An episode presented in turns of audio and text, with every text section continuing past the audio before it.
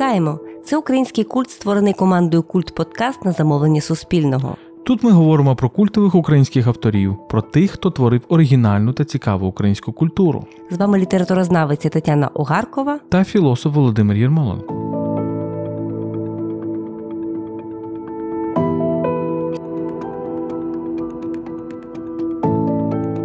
Сьогодні ми говоримо про Соню Делюне, французьку художницю родом з України, співзасновницю симультанізму.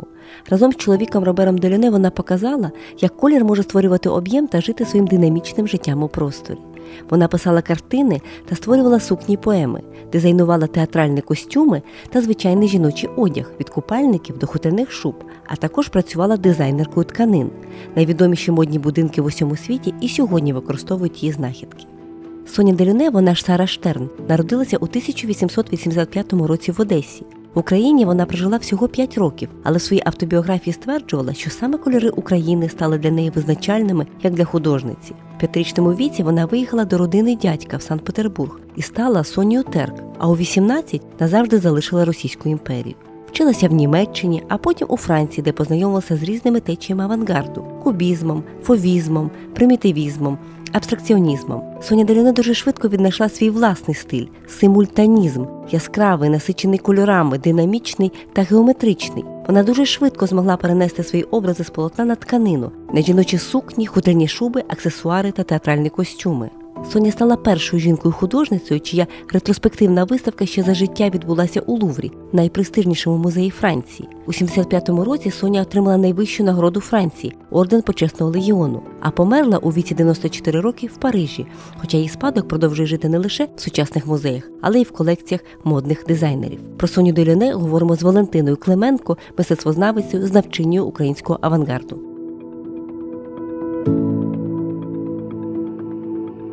Сьогодні ми говоримо про відому е, художницю Соню Дельоне, яка е, жила та працювала у Франції, яка має українське походження. Соня всесвітньо відома художниця, але також людина, яка багато років дуже сильно вплинула на сучасну, в тому числі моду. Зі мною сьогодні пані Валентина Клименко, українська мистецтвознавиця, знавчиня українського авангарду, але і не лише українського. Отже, пані Валентину, сьогодні е, оця постать Соні Дельоне, в чому на вашу думку полягає її важливість, її унікальність? Унікальність її вага?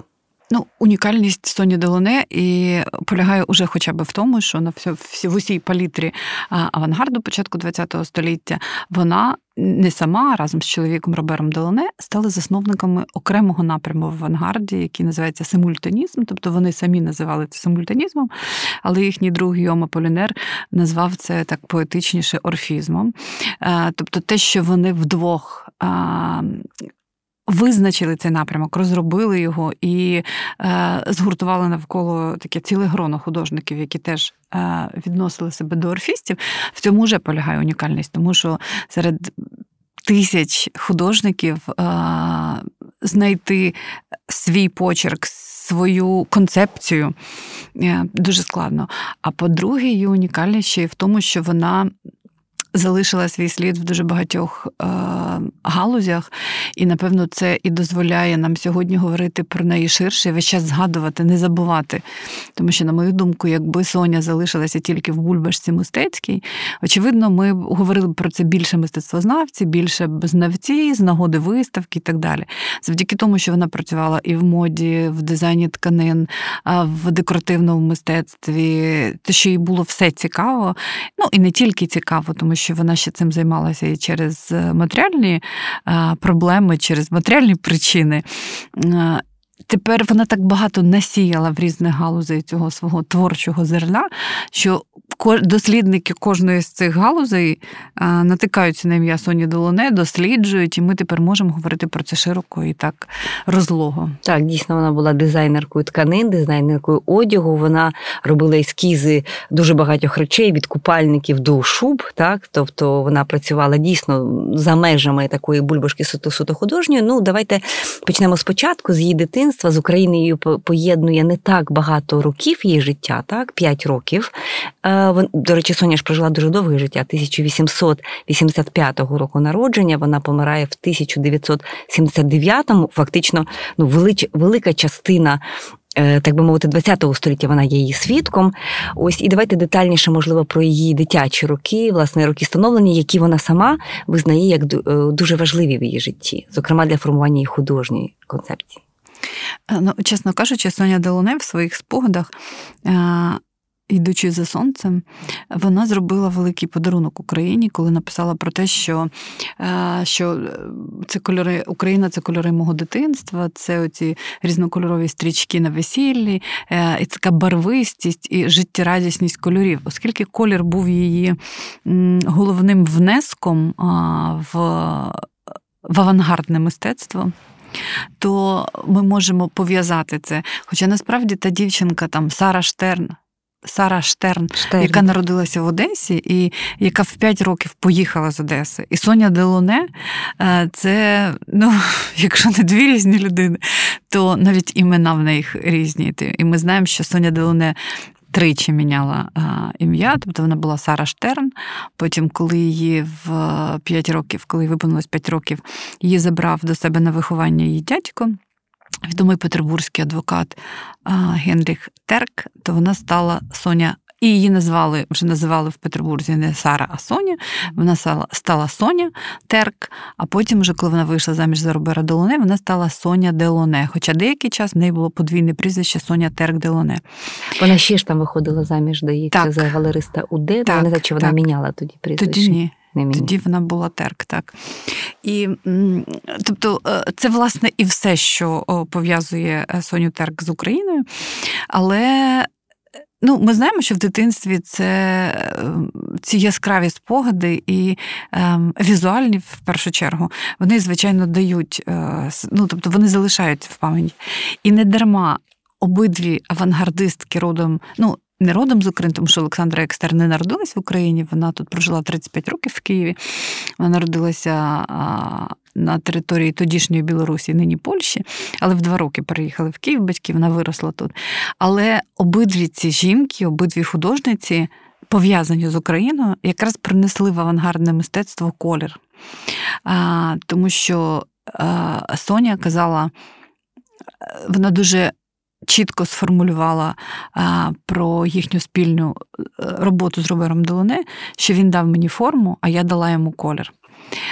І з Олександрою Екстер і Соню Делоне не влаштовували. Тобто вони всі, вони обидві проходили через кубізм, через захоплення кубізмом, як всі прогресивні сучасні художники, сучасні того часу. Але і ту, і, і, і першу, і другу не влаштовувала така тьмяність або. А, ну, така монохромність трошки кубізму. І фактично від цього заперечення монохромності, з, важливості кольори в формальному мистецтві і постав орфізм, і так само Олександра Екстер така була теж дуже близька. Просто якщо ми будемо говорити, наприклад, про симультанізм, то одна з головних відмінностей симультанізму, тому що якщо кубісти малювали такими кубиками і квадратиками, та, вони будували простір із кубів таких то е, Соня і Роберт Делоне вони робили це колами. Тобто, якщо ми дивимося, то це такі концентричні кола. Потім уже Соня робила і квадрати, і вона говорила сама про те, що під впливом Мондріана їй дуже сподобалось, як робив це Мондріан, і вона теж прийняла цю форму, але спочатку це були кола, і це яскраві, неймовірно підсвічені локальних кольорів кола. Вони відзначають, ну тобто їх можна зразу впізнати е, симультаністів, зокрема роботи Соні і Робера Делоне. Так, це власне колір, на якому робиться акцент. Е, очевидно, кубізм, такий його монохромність, його певна така сірість та війна її не влаштовувала, але е, в той момент, коли вона. Потрапляє в Париж після Німеччини, так якщо я не помиляюся, вона виїжджає з Російської імперії 18 років. До речі, наскільки пишуть дослідники, можливо, ви це підтвердите, що е, Соня в дитинстві мала здібності математичні, але її дядько, да, і він помітив в тому числі, що вона дуже візуально якась є обдарована. Ось, власне, в паризькому контексті вона зустрічається з фовістами. Теж це можливо не варто применшувати вплив фовістів, там Матіс, інші роботи, які також шукають шукають цього чистого яскравого кольору. Але оце українські такі кольори, та, які вона от відверто говорить, що саме Україна з її барвами вплинула на неї, вона дуже е, певною мірою відрізняється. Ну так, справді, коли подивитися на роботу Соні Долони, можна а, провести паралель із цими стрічками в вінку. От якщо взяти український вінок і стрічки, там весільні вінки, або такі дівчата носили ці такі е, святкові, то оцей палітра кольорів вона справді схожа на ці різнобарв'я стрічок в весільному вінку. Правда, це це не притягнуто за вухо. Просто якщо взяти і подивитись там, наприклад, ці дві речі, то це дуже дуже подібні. А, Так, е, ну як як ми знаємо, як пишуть дослідники, що спочатку вона вчилася в Карлсрує в академії мистецтв, але і, і, і там їй потрапила в руки книжка про імпресіоністів. Тоді вона собі сказала, що все це старе мистецтво не таке цікаве, як те, що робиться зараз, те, що робилось недавно, і те, що робиться зараз. Вона поїхала в Париж. Вступила в галерею е, в академію Ла Палет. І цікаво, я зараз е, якраз ми працюємо з видавництвом родовід над книжкою про Олександру Екстер е, Георгія Коваленка. І він там пише про те, що Екстер і Соня Делоне приїхали в Париж майже одночасно. Соня Делоне буквально 3 чи 4 місяці раніше. І коли Екстер вибирала, куди вступати, то Соня Делоне агітувала її вступати в Ля Палет. І вона ж їй порекомендувала пансіон, де вони обоє і жили е, обидві жили в цьому пансіоні, коли вчилися. Але Олександра Екстер вибрала інші академії. А, Так, і, до речі, знов е, посилаючись на Георгія Коваленка. Він там пише про те, що коли вони ходили на салони, е, дивилися художників, то, звісно, вплив фовістів на Соню Делоне ну, помітний, ми не можемо цього заперечувати, але в розмовах із Олександрою Екстер вона казала, що фовісти для неї недостатньо радикальні. Угу. Що, наприклад, е, Матіс трошки буржуазний, а фавісти недостатньо не досить радикальні. Так. Тобто вони шукали, е, тобто ця радикальність, яка була в кубізмі, в поєднанні з кольором, от вони досягали своєї, але це можливо, тоді воно втрачало радикальність, але набувало поетичності. Тому, можливо, Полінер і говорив про те, що назвав це таким поетичним поняттям, як орфізм, вбачаючи в цьому велику музичність. Тобто ця пластичність вона була не така кутаста, не була така радикальна і, можливо, навіть агресивна, як у кубістів, а це набувало нового, ну, такого нового виміру і відкривало новий напрямок для шукань, тому що ну, колір в в певних формах він уже е, ну, просто відкривалось цілий ціле таке вікно для нових пошуків. Давайте нагадаємо нашим слухачам, що Гійома Полінер, французький поет польського походження. В нього така не не дуже зрозуміла е, легенда його походження, тому що ми, в принципі, так і не знаємо, хто був його батьком, е, який приїжджає в Париж і який захоплюється, зокрема, авангардом, захоплюється кубістами, пише там цілу, цілу книгу. Він знайомиться з Сонію Доліне з багатьма іншими представниками тодішнього європейського авангарду е, в культурній столиці, можна так сказати. І, власне, він був він захоплений був сонею, зокрема, якщо я правильно пам'ятаю, її сукнею. І от здається, цей термін орфізм він вигадує навіть не стільки у зв'язку з її полотнами, а з цією сукнею тоді, коли Соня вже починає працювати з е, текстилем, з тканинами. От і він, власне, і пропонує таке більш поетичне значення слова. Е, означення цього напряму як орфізм, так, оскільки Соня Її чоловік Роберт Делюне вони називають свій напрямок симультанізму. Давайте пояснимо, що таке симультани, да? що таке цей симультанеїзм, да? який вони пропонують. Е, Роберт Долоне в першу чергу почав цікавитися експериментами такого французького хіміка. Я, на жаль, не пригадаю його прізвище, правда, соромно 19 століття, який працював з мануфактурами, з тканинами на мануфактурах, і він розробляв е, теорію кольору. І тоді е, він і тоді, коли почав Роберт Долоне читати і співставляти, він побачив таку дивну закономірність, що локальні відкриті локальні кольори, якщо їх поставити разом, вони не. Вони один із них виходить на перший план, а інший стає на другий план самі по собі. І і які кольори ти поставиш поруч, оце вони дають одночасно контраст і дають глибину, тобто за допомогою співставлень відкритих локальних кольорів можна отримати дуже багато ефектів, які в традиційному живописі досягаються за допомогою світлотіні, за допомогою перспективи, за допомогою різних прийомів ем, технічних. Це все дає колір. І відтак, оця одночасність, одночасність а, різних кольорів на, на, на площині, а, одночасність руху різноспрямованого площин кольорових, це і є оце от, одночасно це симультанізм. Так, да, тобто і буквально так, так прикладається симультанізм, значить так. одночасність. Да? Одночасність таке складне, начебто слово, але означає просто одночасно присутність кольорів, які створюють об'єм, так, певний. Е, от це вони помітили і це дуже масштабно використовували так на площині. Що в кубізмі теж була грація з простором, і тут ми її бачимо. В такому е, такому кольоровому е, якомусь варіанті.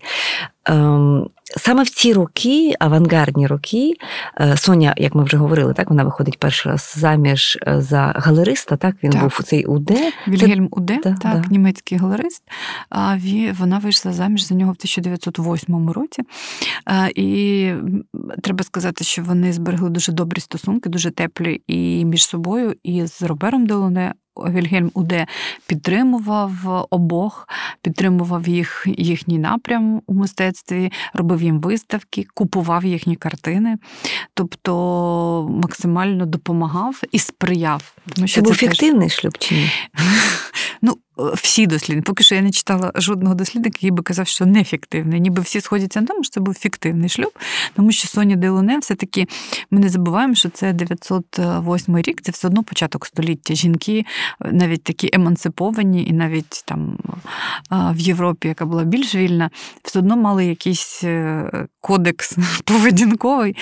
І е, дядько, і родина дядька в Петербурзі, вони хотіли, щоб Соня. Вийшла заміж. Створила сім'ю, вийшла заміж, та не знаю, була вела нормальний спосіб життя.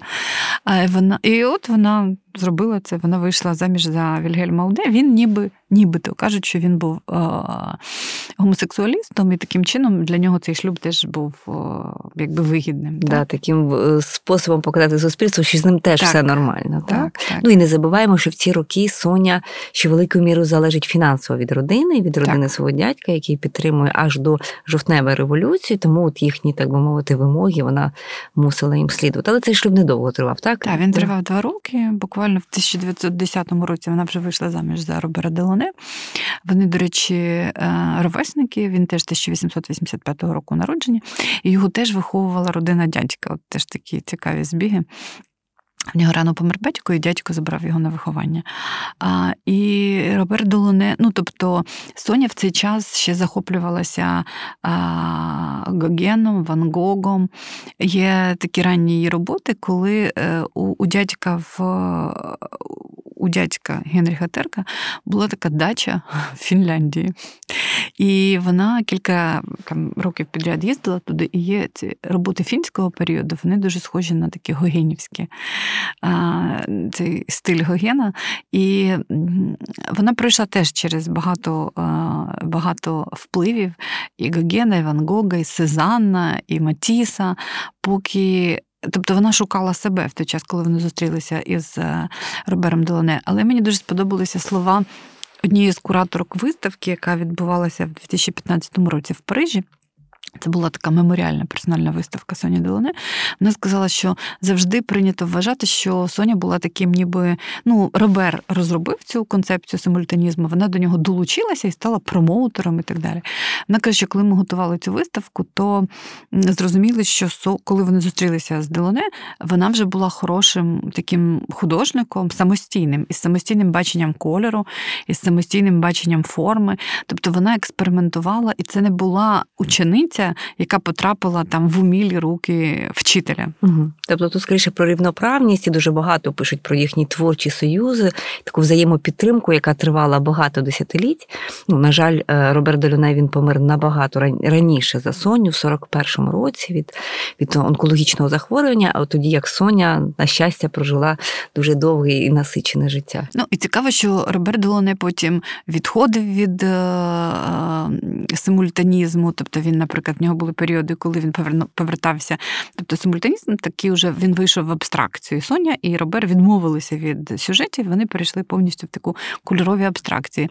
Були періоди, коли Робер Долоне, наприклад, повертався до сюжетності, а потім він в нього є серія цілком ну, майже реалістичних портретів своїх друзів, таких е, таких митців, інтелектуалів е, французьких. В той час, як Соня Делоне, просто чому ще е, в чому її теж унікальність? Тому що весь цей її світ, який вона побудувала, як в образотворчому мистецтві, так і в декоративному, в цих різних прикладних галузях, в тому, що все це об'єднувалося одним методом і одним одним стилем. Тобто це все-таки симультанізм. Тобто винайдений на папері чи на полотні, вона перенесла його на все: на машини, на сукні, на предмети інтер'єру, тобто на все. І от На капелюшки, так, так, так. так. Е, на пано, якими вони оформлювали інтер'єри. Тобто це все було і вона е, така була вірна цьому стилю і продовжувала його е, уже навіть набагато далі після смерті Робера Делоне. І це працювало. І це відкриття, от перший такий перехід з полотна, так, тобто з цієї бульбашки суто художньої. До полотна, до тканини він відбувається в 10-х роках дуже рано. Ось в 11-му році у Соні Робера Доляне народжується син Шарль, і от е, такий е, вона шиє для своєї власної дитини оцю ковдрочку. Так, вона дуже відома і скрізь показує така ковдрочка дитяча е, в стилі, як таке англійське слово печворк. Але тут дуже багато дослідників, я не знаю, чи вони мають рацію, але вони вказують на те, що це також якісь є ремінісценція з українського, можливо, з України, тому що вона є пошита з таких лоскутків лотків маленької тканини різного кольору і різної фактури. Mm. Ось і воно от зараз зберігається в французькому музеї. І це такий такий вже радикальний перехід е, до до тканини. Да? Можна сказати, що весь симультанеїзм або велика його частина вийшла з цього маленької ковдочки mm-hmm. для власної дитини. Ну, сама Соня в в, в своїх спогадах пише, що це вона піддивилася у Рашин селян. Так, і, до речі, російські дослідники так. теж говорять, що це крістіані. Ну, так, але ж ми... так, а, але тут ну, важко розуміти, тому що я, наприклад, е, от два чи три вже здається роки тому вийшла моя книжка інтерв'ю з Жаном Кладом Маркаде, французьким дослідником авангарду. І він розповідав про свою дружину, яка теж родом з Одеси, відома мистецтвознавиця, яка писала про український авангард першою в Валентина, світі. Да? Так, Валентина. Валентина Маркаде. Так. І він говорив про те, що оскільки це вони всі були вихідці з Російської імперії, для них це поняття ну, було дуже плутане. Тобто вони могли казати Рашин на, на будь-що, що походило з їхньої батьківщини. Тому ми не виключаємо що, наприклад, ця ковдра теж могла бути, не знаю, вона могла десь бачити її десь справді в селянській хаті. Так, ну це була Російська імперія в будь-якому випадку в той момент і дійсно е, це. Але цікаво, що от е, ця ковдра, так, тобто це такий, ну, це вплив народного мистецтва, так, це вплив якоїсь такої ну, народної культури, так, яка ми очевидно розуміємо, базована на на економії, тому що тканина була чимось ну, таким цінним, так, і власне цей тип шиття, все-таки він баз, ґрунтується на ідеї того, що треба все економити. От, І отут е, Соня вигадує це, так би мовити, спочатку як просто просто предмет ужитковий для себе, для свого сина. Але потім те, що ми бачимо, її робота з тканинами, оця клаптиковість така, так, вона її продовжує далі. Ну, Мені здається, що це виказує просто о, ну, виказує художника, тому що е, є рукодільниця, яка б сіла, порізала це на рівні клаптики, там якимсь чином логічним або якимсь скомпонувала, або ще щось. Ну, Тобто вона ну, була маленька дитина, вона, очевидно, не мала такої великої художньої практики і так далі, але це була її творчість. І те, що з цієї е, ковдри, в ті, що вона зуміла побачити в цьому предметі мистецтва, а потім перенести цей принцип на сукні, на тканини і так далі. Це говорить про те, що вона що це око художника. Тобто, ну там не знаю, сотня людей може подивитись на це і побачити вжиткову ковдру, просто, можливо, нерівно і несиметрично зшиту із несиметричних клаптиків.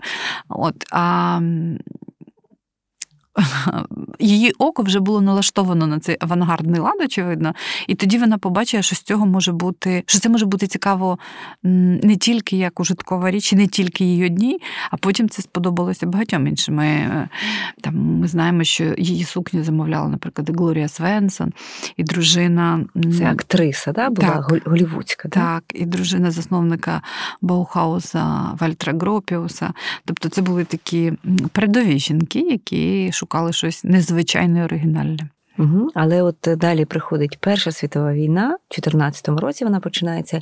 Соня Деліне разом з її чоловіком їдуть е, в Іспанію, в Португалію, так, а потім в Іспанію. І там е, вона для себе відкриває, як це ну, на тлі таких доволі складних історичних подій, ще одну можливість, так, тому що її запрошують робити театральні костюми так, для Дягілєва. І там вона теж зберігає власне цей стиль, так, свій. Так, ну я думаю, що власне завдяки симультанним сукням її вже знали трохи, і тому Дягілєв запросив її робити, тому що вона, вона вже мала досвід е, не просто. Не просто малювати на папері, а вона вже мала досвід конструювання на людині, на тілі, і тому він запросив її робити костюми до балету Клеопатра. Це ж успішний був її досвід успішний? Звичайно, це успішно, і тим більше це була така, як зараз модно казати, колаборація. Ну, можливо, колаборація з більш зірковим на той час. Ну, на той час ну, вона ще не була так такою. Е, зіркою, зіркою, вона була там, як це, початкуючою зіркою. А Дягілєв вже був величина абсолютно в той час в світі балету. Тому це це було і вигідно, це було і цікаво, і це було творче. Тобто, все одно ми бачимо, що вона весь час шукала ці творчі можливості. І, ну, до речі, пишуть, що саме Дягілєв посприяв тому, щоб в Мадриді відкрився цей її бутік Каза, Каза Соня, угу. там Дім Соні, е, де вона продавала свої е, симультанні сукні, е, ну, будь-який одяг, капелюшки, купальники і так далі. і так далі. Тобто він ну, повірив в її талант, він ну, і допоміг їй. Да. І тобто з'являється такий, ну, сучасними словами, такий аж бренд. Да? Він утверджується так, далі. Так, Наступні роки бренд Соня Дельоне. І це для неї також було важливо, тому що в 17-му році е, в Росії відбувається ця революція, і її дядько, відповідно, що там його власність зазнала певних значить, утисків, і він вже не може фінансово утримувати допомагати Соні. І вона опиняється разом з, з її чоловіком в ситуації, коли потрібно самим заробляти собі на життя. І ось я так розумію, що вона цим і заробляла. Так? Тобто вона продавала цей одяг, так? ось який вона дизайнувала. Так, вона була успішною бізнес-вумен, ми б зараз так сказали. І це теж така, можливо, це якась, е, не знаю, жіноча така риса, що фактично вона була ем, годувальницею в сім'ї, тому що Робер займався творчістю. Хоча ну, це зараз так багато пишуть про те, що вона робила все, але він теж е, так само працював із архітектурою, із інтер'єрами, е, із якимсь предметним дизайном. Але, в принципі, це. Дуже добре виходило у Соні. Це така підприємницька, організаторська, оце технічний бік справи. Так? І і цей бутік теж був доволі успішний, і я думаю, що у вас там все. Розписано правильно по сценарію, але в 25-му, може, я забіжу наперед, але а, в 1925 році її симультанна сукня була на обкладинці журналу Вок. Тоді ще Е, мальоване, були мальовані обкладинки, не фотографія, але це ознака безперечного успіху. Це означає, що вона задавала тренди в 25-му році. Так цікаво, я сьогодні дивилася на цю обкладинку. Там стоїть така жінка в, в такій симультанній сукні з геометричним е, орнаментом на тлі машини, на тлі такого автомобіля, який теж е, розмальований як ну, в такому ж стилі. На ній окуляри.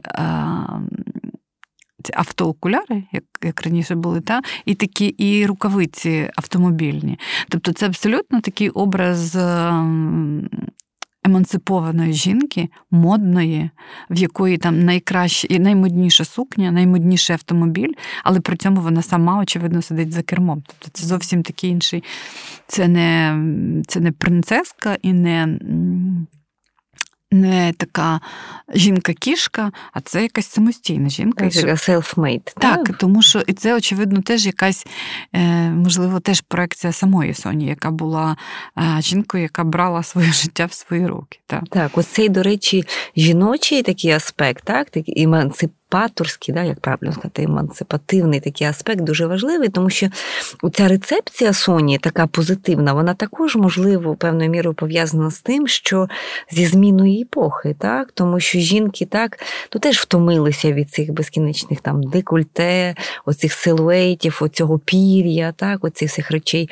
От якщо подивитися на дизайн її суконь, вони були, е, ну наскільки нам сьогодні це зрозуміло, вони були зручні для носки. Вони були силуету, вони не затискали, вони були вільні. В таких сукнях зручно було ходити, зручно було займатися ну, якось фізичними навантаженнями. Вони ну, такі були комфортні, так як сьогодні ми б сказали, casual. Але при цьому завдяки цим кольорам цій яскравості додавала якогось такого виміру мистецького. так? Е, і сама, до речі, носила ці сукні. Ну так, це, це ця мода, такі силуети і так далі, вони йшли цілком в дусі Коко Шанель, тобто яка теж спростила максимально силует і розвантажила, там забрала ці буфи, корсети, е, пишні рукави і так далі. і так далі. Це був такий сирітський в лапках стиль, та, який такий мінімалізм того часу на тлі там розкішних вбрань поля Пуаре і так далі. Це було зовсім протилежність. Але жінки почали обирати це все більше і більше. І силуети одягу Соні Делоне, вони теж схожі от на такі, ну, в такому в тому напряму напрямі, що і Коко Шанель вона робить. І цікаво, що коли. Коли це все ну, коли була ця криза економічна, американська в першу чергу, і е, бутік закрився. Ну, через фінансові причини, очевидно, вона проаналізувала попит, проаналізувала ринковий бік цієї справи і зрозуміла, що в принципі у неї були доволі прості силуети, що е, до неї йшли за цими кольорами, за цим поєднанням кольорів, за динамікою, за, за орнаментикою незвичною. Тобто це були ті ж самі орнаменти, але вони були авангардні.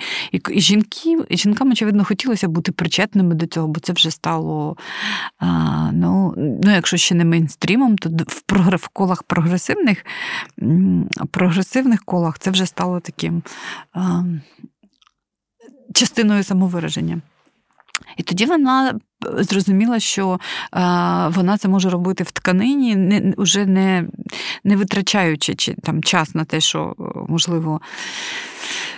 Не є на часі матеріально, вона перейшла, переключилась на дизайн тканин. І в один рік Ліонська фабрика, здається, в 21-му чи в 23-му році замовила їй 50 зразків тканин.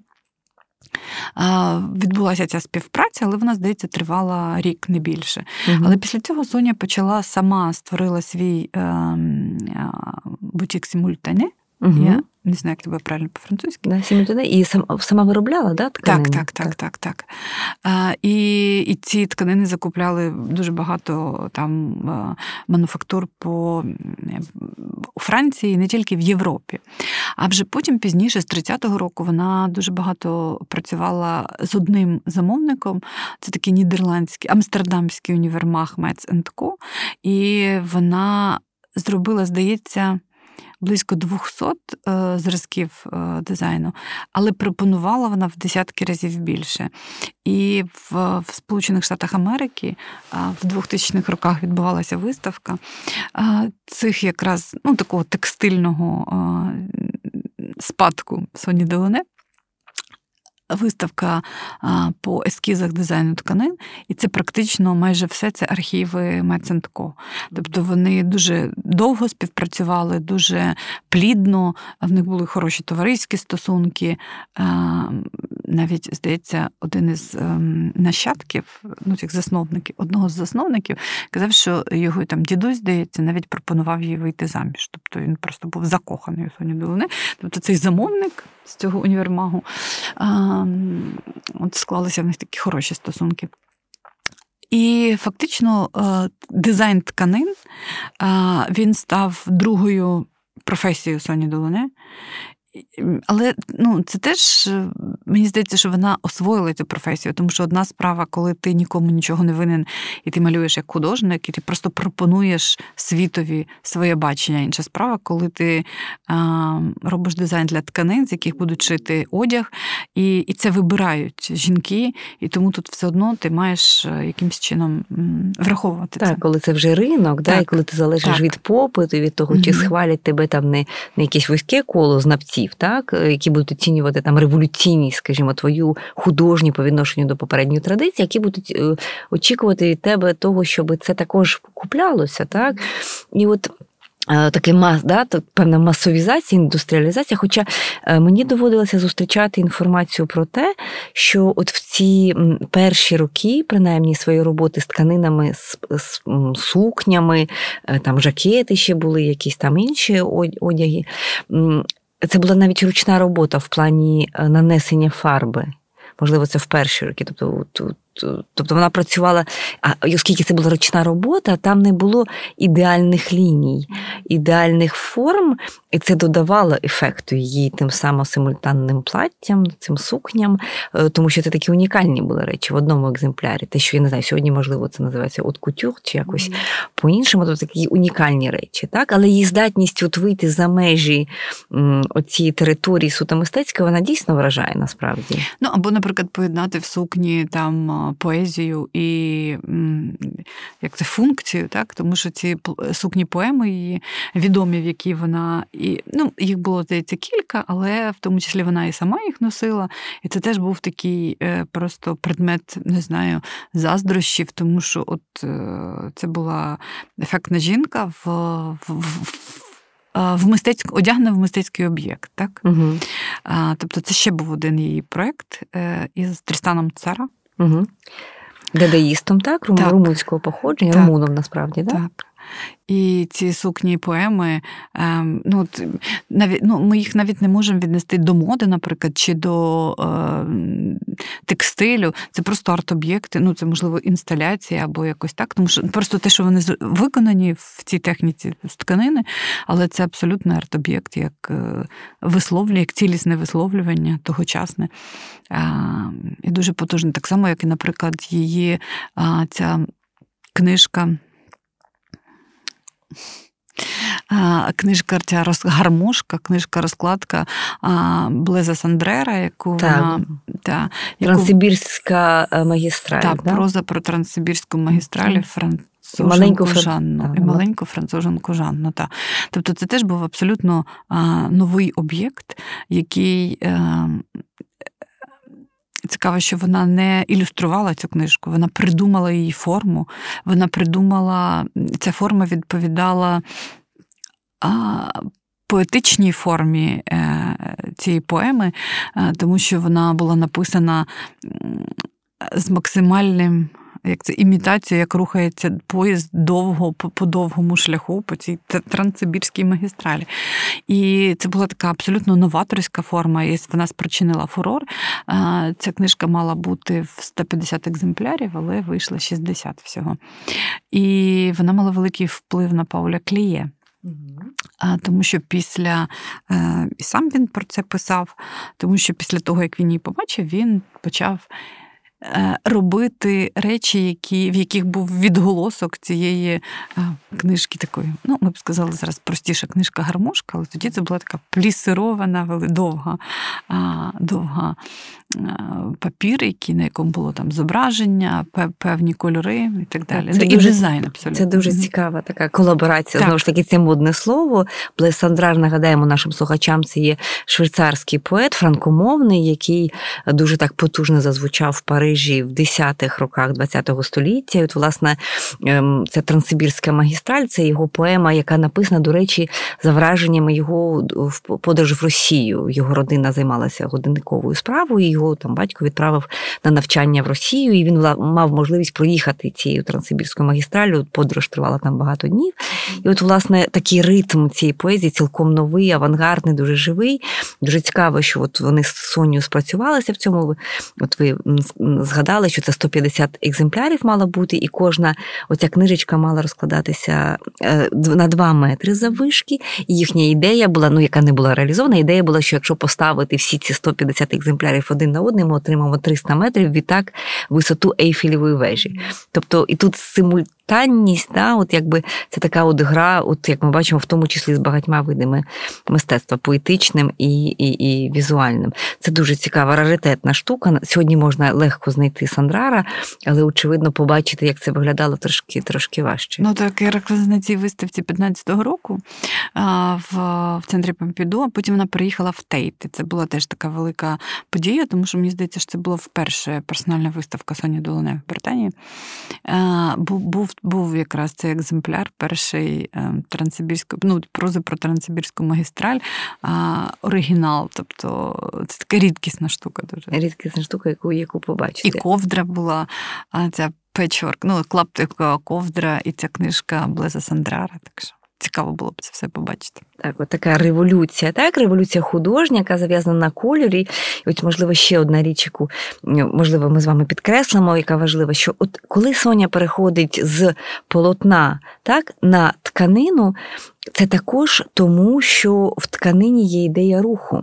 Оскільки, якщо це тканина, яка є одяг, так, якщо це жіночий силует, наприклад, то ми ж завжди його бачимо в певному русі. От згадаємо ці модні дефіле, коли моделі ходять там по подіуму. Тобто візуальне сприйняття цих суконь, воно теж має бути у, у русі. Тобто тут важливість цього симультанеїзму, так, mm. і моменту руху. Тобто вона вносить, так би мовити, рух в колір, так, певною мірою. Так, ну я думаю, що на цьому і базувалася її ідея. Тобто вона все одно не не залишала художньої практики. Тобто, це це все. І вона писала це в своїх спогадах, що для мене немає різниці. Е, тобто для мене це все мистецтво. І там робота з дизайном тканин, і е, робота з полотном чи з папером це все мистецтво. Я не ділю його на високе і низьке. Для мене дизайн тканин це все одно вправи в кольорі. Угу. Ну, можливо, тому вони такі і виходив цей, вони були такі привабливі і такі нові кожного разу. якісь. Кожного разу це якась несподівана, там це це якийсь один невеликий паттерн, але але це цікаво, це дуже свіжо, це ну, це мистецтво. Так, і це сьогодні от теж. Ем, Теж, коли от власне нашу розмову подивилися деякі приклади власне її роботи, зокрема одягу, і мене теж вражає, наскільки це сучасно. Тобто, це не не настільки зав'язано на певний час, і е, коли дивишся на її роботи, вони дійсно сьогодні виглядають свіжими, такими, що дають якісь певні ідеї для ну, для, для, для нових тканин, для нових образів. Так? Ну не дарма ж е, стільки, уже стільки модних будинків зробили колекції, присвячені Соні Делоне, або які там інспіровані інспіровані її творчістю. А, Ну і це слава Богу, що хороші дизайнери не роблять там буквальних принтів, та, а вони працюють в діалозі з творчістю, та, і, і там і, і з якимось е, намагаються ці кола якимсь чином концентричні кола задіяти або в силует, або підкреслити їх якимось особливим чином. Навіть Дольче Габана це е, була в них така, такі речі в колекціях. І французький будинок Клої, і Місоні, і Діскоарт. Е, ну, правда, дуже багато, до десятка модних будинків, які е, робили колекції, присвячені Соні Делуне. І, здається, в 16-му чи в якомусь році українська дизайнерка Катя Сільченко зробила теж колекцію, яка була така натхненна Соні. Тобто, ну, мені здається, що вона дуже мудро зробила, що прийшла в цей бік моди, тому що мода завжди бере від мистецтва. Так? А тут ще коли була і така пряма колаборація, що вона працювала в цій сфері, то тут е, вона стала своєю на цій території, і до неї вже як до такого класичного спадку час від часу звертаються модні дизайнери. Отже, бачимо вплив, так величезний, дуже потужний вплив е, Соні Делюне на модну індустрію, який триває і. і і сьогодні що ми можемо сказати про е, про ці спроби помислити Соню Деліно як українську художницю. Тобто це ж ідея не відразу з'явилася. Так? Ми розуміємо, що певний час її спадок був оце, як як каже Марка, Russian. Так? От на якомусь етапі ми почали замислюватися над тим, що вона все-таки українка, вона це сама визнавала. Тобто, можливо, якісь є були етапи власне усвідомлення, що Соня Деліне все-таки частково і наша спадщина. теж. Мені здається, що коли взагалі прийшла, коли з'явилася ідея повертати авангард загалом Україні як як явище, тоді Соня Делоне вписана в це коло авангардистів автоматично.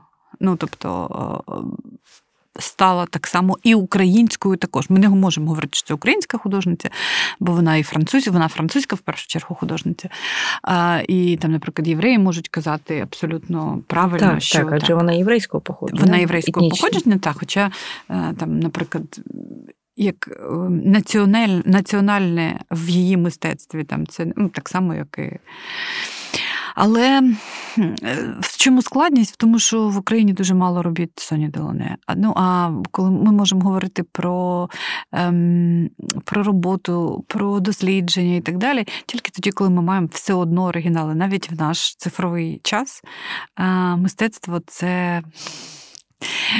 Попри цифрове мистецтво, попри збільшення, там, не знаю, е, ну, розвиток NFT ринку і так далі. Оригінал, ну, принаймні, можемо говорити про те мистецтво, яке було зроблено в ХХ столітті. Мистецтвознавці, науковці працюють з оригіналами. В Україні. Здається, в Національному художньому музеї є дві чи, може, трошки більше робіт. Можливо, ще в приватних колекціях десь трошки. Але це просто катастрофічно мало.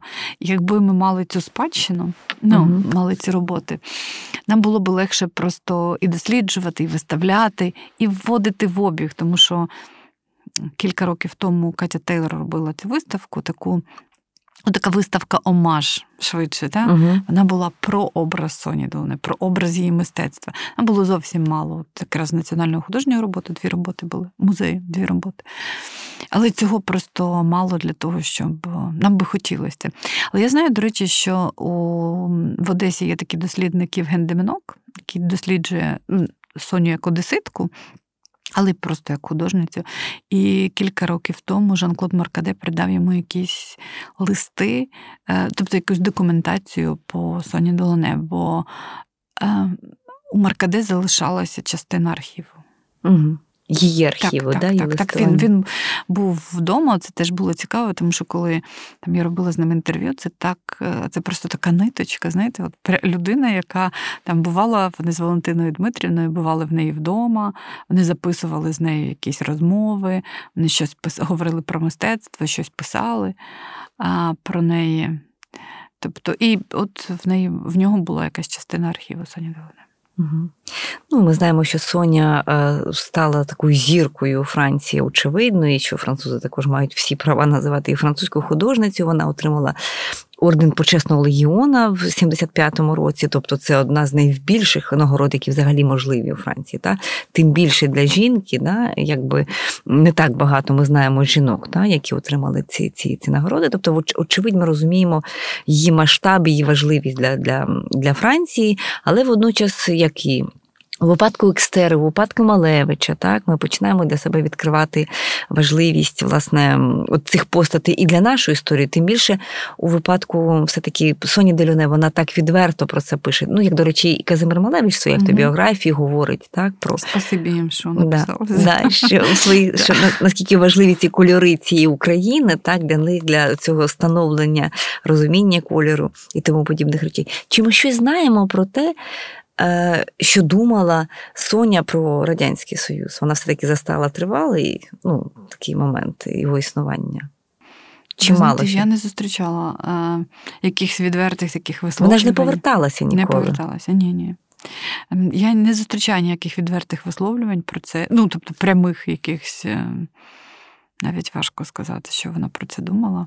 Ну і, вочевидь, в радянський період. Е- дуже мало про неї говорили. Та? Тобто це така невизнання і не згадки вони були взаємними. Да? Мені здається, що це взагалі про, про неї в Україні навіть почали говорити років 10 тому, можливо. Так, про це було таке ім'я, ну нікому нічого воно не говорило. Тобто я пам'ятаю, що я в, в художній академії писала такий диплом про жінок-художниць кінця 19-го, початку 20-го століття.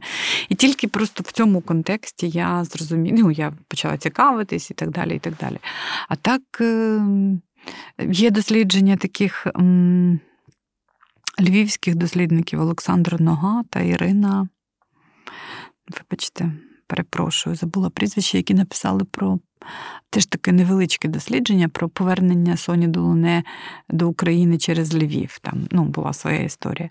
Але фактично, ну от Євген Доминок пише зараз кілька вже написав е, великих статей про Соню Долуне. На цьому поки що е, в українському мистецтвознавстві небагато про це, так? Але я ж кажу, що це в першу чергу пов'язано з відсутністю робіт Угу. Звичайно, артефактів. Так, звичайно, вони є на ринку, вони їх продають там галеристи і так далі. До речі, найдорожча робота Соні Делоне це була продана за 4,5 мільйони доларів. Ринок в Міньо. Це найдорожча її робота. Угу. Це це на на полотні. Так, так. Так, Це ще так. на полотні, це того періоду. Ну, тобто, це я маю на увазі, що ця цінність тепер уже конвертується в ціну. І вона теж така немала. Ціна ну, теж підтверджує, ну, тому що ринок вже по-своєму реагує на цінності, на імена, на на ієрархію мистецької. От там найдорожча робота 4,5 мільйони доларів. Отже, бачимо Соня Делюне, авангардистка, так, людина, яка змогла віднайти свій стиль спільно да, з чоловіком, свій стиль, але вона змогла його конвертувати не лише в такий а, таке герметичне, артхаусне mm-hmm. щось так. А вона змогла вийти до мас. От цьому, можливо, теж є унікальність. Змогла вийти на на широкий ринок, тобто робити такі тканини, які жінки будуть носити, робити такі об'єкти, там знову ж таки від купальників до цих міхів. Я ці шуби бачила, вони фантастичні. Зараз, щоправда, це не в тренді, тому що ніхто вже не носить натуральні, так би мовити, міх це якось не хутро, да? це вже не не дуже екологічно сьогодні вважається, але це це дуже цікаво. Ну і знаєте, я би ще е, сказала про те, що вона така мудра жінка, в тому, що вона, наприклад, коли помер чоловік, вона. Перші там кілька років, можливо, пару десятків років, вона займалася тим, що вона видала весь його теоретичний спадок, так, теоретичні праці. Вона зробила його виставки, вона впорядкувала колекцію його робіт. І і вона дуже правильно зробила. Мені здається, це був такий дуже мудрий хід, що вона передала весь архів і 117 робіт е, Робера Долоне до музею. Тобто вона просто це все віддала, відкрила, зробила доступним для дослідників. Коли з'являється матеріал, на цим дослідники починають цим займатися. Виходять монографії, виходять статті, робляться виставки. І таким чином інтерес до творчості Робера Делоне і Соні Делоне, тому що все одно їх трактують як е, творчу пару. Та? Е, він він зріс і він тримався дуже довго. Тому І і тут дуже правильно вона зробила. Тобто ця її така організованість вона дуже допомогла, тому що ну, ми теж прекрасно розуміємо, що мистецтво належить якомусь часові, потім сучасні художники хочуть робити сучасне мистецтво. Це стає спадком, до нього звертаються час від часу, або додати, або до якогось там під якусь ідею виставки, або що. Але мені здається, що це такий прям приклад Соні Долоне, феноменальний приклад пам'яті про і, і популярності через стільки років, популярності їхніх творів. Да, і цьому от її мудрість в цьому полягає, її практичний розум, так, так і так. вдатність поєднати ці речі. Дякую, пані Валентина, за цю розмову. Отже, такою була Соня Делюне, відома художниця, дизайнерка одягу, але не лише таки одягу, як ви побачили, вона була визнана у Франції е, і в Європі, і її впливи ми відчуваємо в моді і в дизайні навіть сьогодні.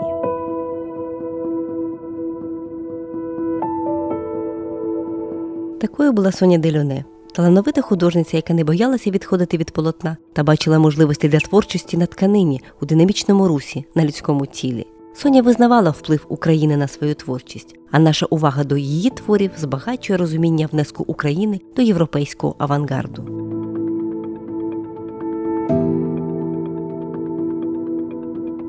Це був український культ, створений командою Культ Подкаст на замовлення Суспільного. У ньому ми говоримо про культових українських авторів, про тих, хто творив оригінальну та цікаву українську культуру, З вами літературознавиця Тетяна Огаркова. та філософ Володимир Єрмоленко. Не забувайте підписатися. Та відкривайте разом із нами нашу культурну традицію.